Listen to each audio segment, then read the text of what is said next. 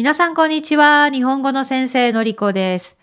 今日は私のプライベートレッスンの生徒さんの話ですね。えとてもめでたい話なので、ここでシェアさせていただきたいし、おめでとうと言いたいんです。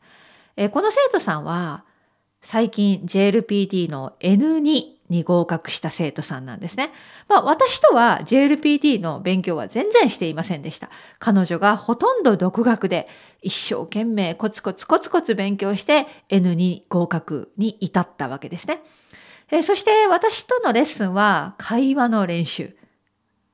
自分で文法や語彙は勉強できるから、でも会話の練習を私としたいということで、もう長い間会話の練習をしてきたんです。本当に会話が上手な生徒さん、あらゆるトピックにも対応できる、えー、会話能力が高い生徒さんで、私の自慢の生徒さんでもあるんですが、まあ、彼女は先日、日本語学校、まあ、日本にあるごめんなさい。もう一度。日本にある日本語学校に留学したくて、その学校の面接をオンラインで受けました。そして見事合格したんです。このニュースを教えてくれた私は本当に嬉しかった。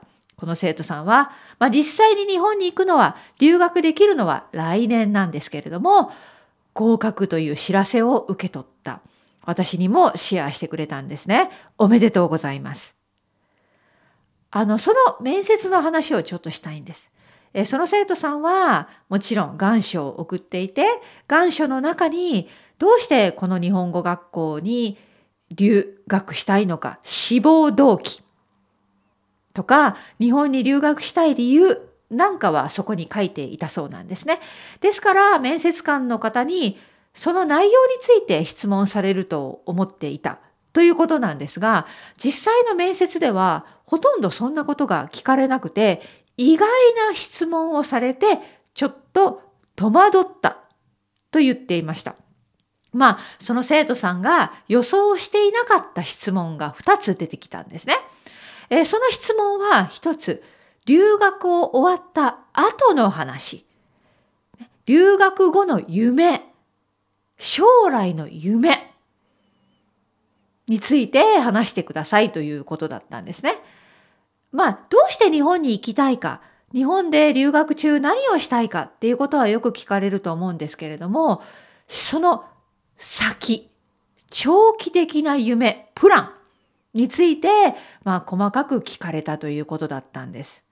皆さん、皆さんには人生の長期的プランがありますか？留学を考えている皆さん、留学の先ですね。学校を無事に卒業できた後の夢、目標がありますか？ないよりあった方がいいということでしょうね。はい。まあ、その生徒さんはちゃんと夢があります。なので、その夢について日本語で説明できたそうです。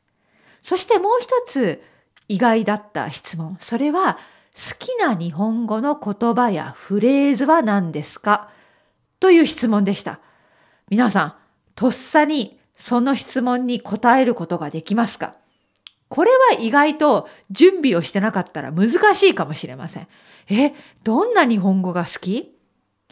私はね、実は単純です。本当に単純で全然難しい言葉じゃない。いただきますとごちそうさま。これがとても好きです。これはとても日本っぽいし、料理を作ってくれた人への感謝の気持ちが溢れるフレーズだと思っているんですね。なので、いただきます。ごちそうさまでした。これは本当にいい。言うのも気持ちがいいし、言われた方もすごく気持ちがいいフレーズだと思っています。なので、私が好きなフレーズはいただきます。ごちそうさまでした。この生徒さんはね、一瞬そう聞かれて戸惑ったそうです。え、なんて答えよう。ちょっと考えたそうなんです。何かかっこいい。なんか四文字熟語とか、ことわざを言わなきゃいけないのかなね、ちょっと焦ったけれども、落ち着いて考えて、生徒さんが答えた言葉は、木漏れ日。木漏れ日。皆さん、これは自分で辞書で意味を調べてみてください。これは英語訳にはできない言葉だそうです。英語にはない表現。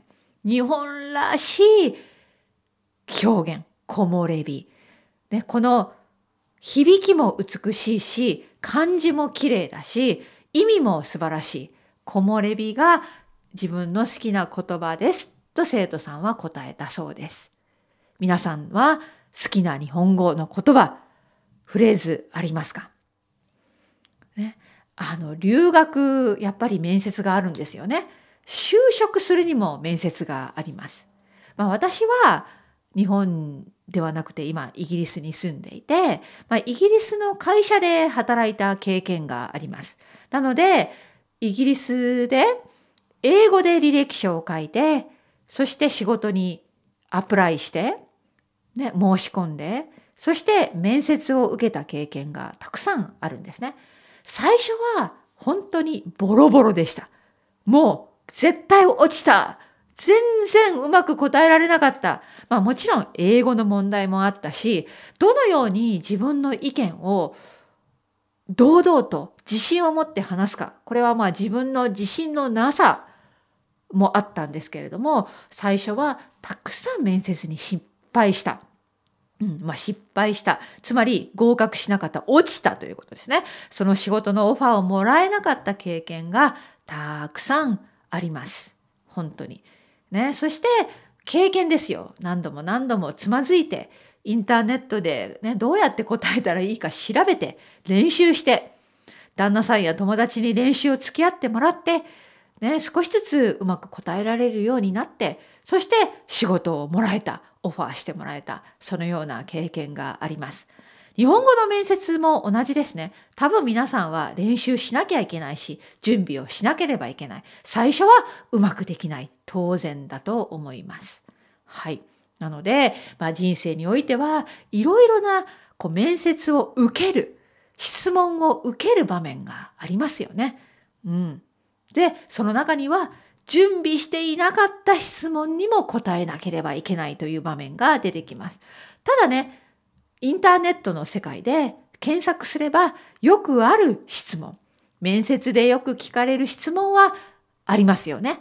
なので少なくともそういうよく聞かれる質問はインターネットで調べて答えを準備してそしてまあ心の準備ができると思います。はい。まあもう一度改めてこの生徒さんに合格おめでとうと言いたい言いたいですね。